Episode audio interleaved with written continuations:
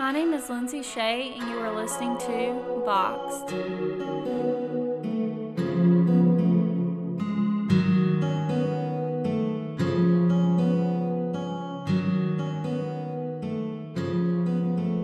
We are on episode 3, and if you haven't already, stop and go listen to episode 1 first. We're telling the story in order the story of Tony Walker, who was accused of murdering his girlfriend, Mary Sue Whitaker, in February of 1989. Now, to pick up where we left off in the last episode, we talked about the lack of physical evidence to convict Tony Walker of murder. There was none. We talked about the faulty police work and the tests being done and not being recorded. We talked about the metal trace test that was done on Tony's hands and came back negative. We discussed the fingerprint test that may or may not have been done on the gun and how these tests were not told to anyone beforehand but came out in the trial. And we know what Tony says happened. And we also know that all the evidence seems to point towards what Tony says happened. Mary Sue suffered from psychological problems, as we discussed in episode one. She had attempted suicide prior to this.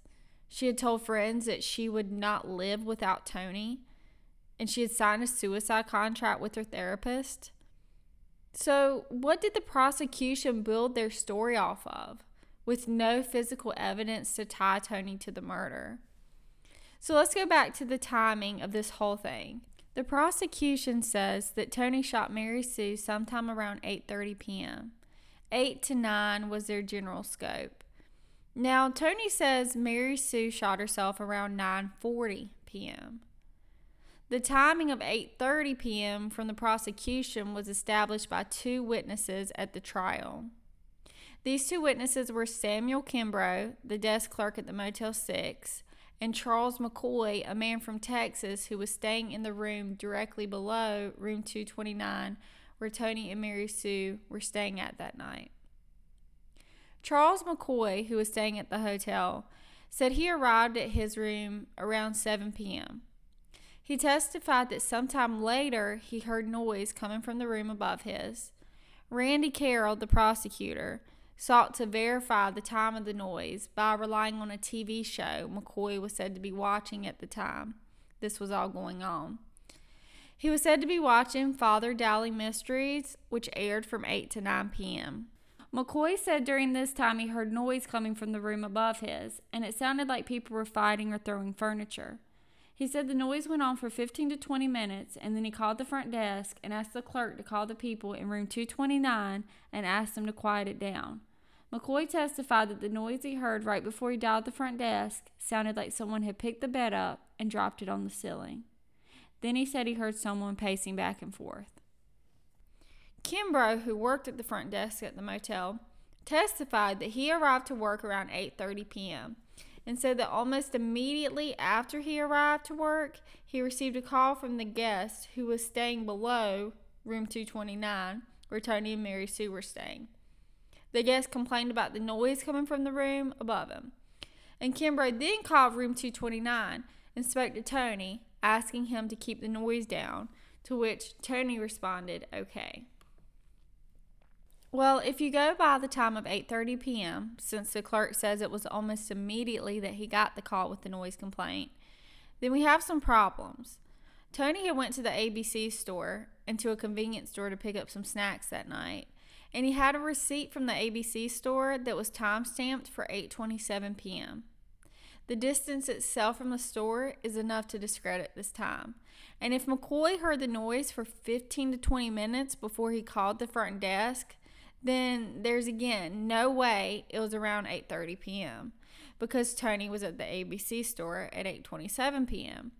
Then he has to get back to the hotel and another 15 to 20 minutes pass by. So even with that, you'd have to say it was at least closer to after 9 p.m. The pacing back and forth that McCoy heard is questionable. The hotel room floors were concrete with carpet laid over top of the concrete. How could you possibly hear someone pacing? And Kimbrough himself was questioned by the defense on trial as to a discrepancy in the time. Kimbrough's time card at the hotel that night was brought out in trial and didn't show him clocking in until 10 p.m. So the defense asked him if he had complained to management for the difference in his pay. since he says he was actually there a lot earlier than what his time card said. Penny Black testified that in February of 1989, she was the manager of the Motel 6 on Greenhaven Road, and that the time card of Samuel Kimbrough showed that on the 10th of February, Kimbrough signed in at 10 p.m. That's a huge red flag. He says he got to work at 8:30 p.m. and it happened almost immediately when he got to work but his time card says he didn't clock in until 10 p.m. Now, Tony says that during the trial, Charles McCoy, who was staying in the room below theirs, said that he was asleep at the time when all the noise was going on, but he woke up from it. And he says that McCoy testified that he did not wear a watch, but he knew what time it was. So, between these two witnesses is where the prosecution developed their timing of the shooting which is not very reliable at all. The front desk clerk's time card not showing him arriving to work until much later is a major red flag. He actually arrived at work closer to the time that Tony says the shooting happened. Tony had an ABC store receipt for 8:27 p.m., which means he was out and about during this time.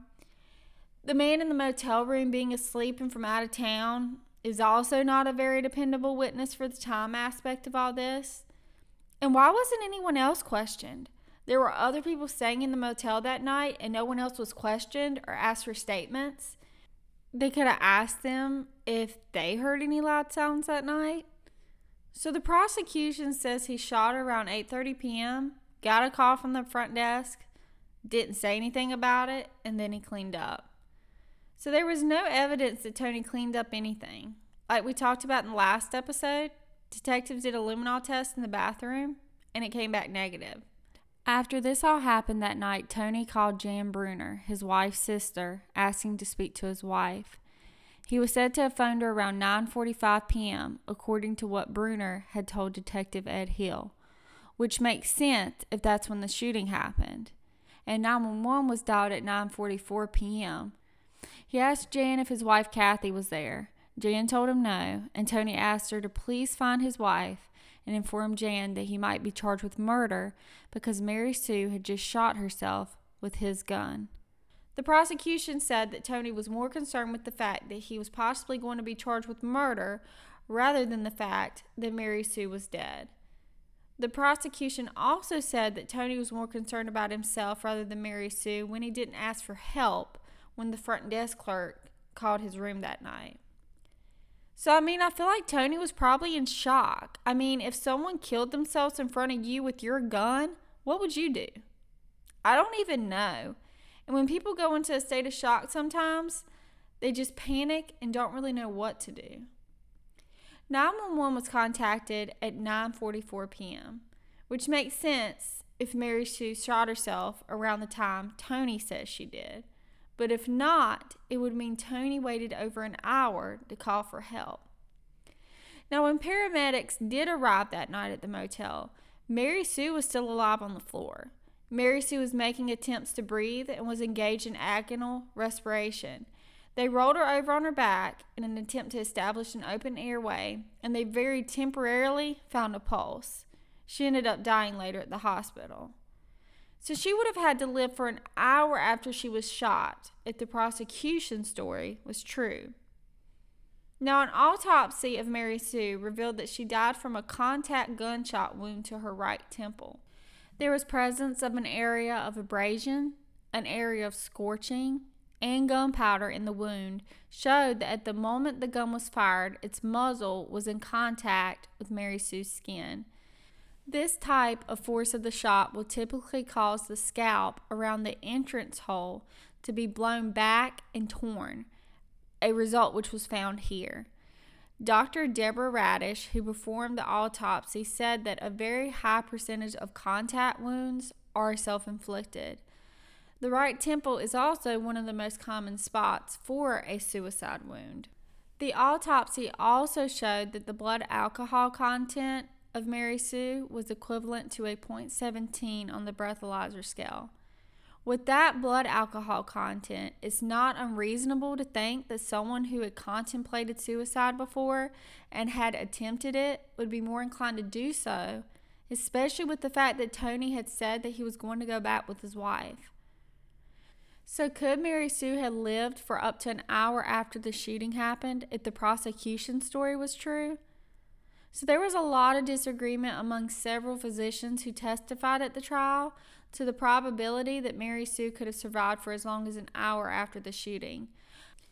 Dr. Deborah Radisch, who was the Associate Chief Medical Examiner for the state of North Carolina, performed the autopsy, and she said it was her opinion that Mary Sue would have most likely only lived five to ten minutes after the wound to the head.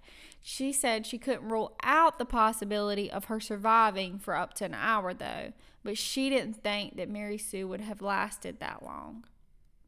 Dr. George Pagorny of Moses H. Cone Memorial Hospital testified at trial that patients with wounds to their frontal brain lobes often survive for well over an hour, and he established that Mary Sue could have had the capacity to live until EMS got there at 9:52 p.m.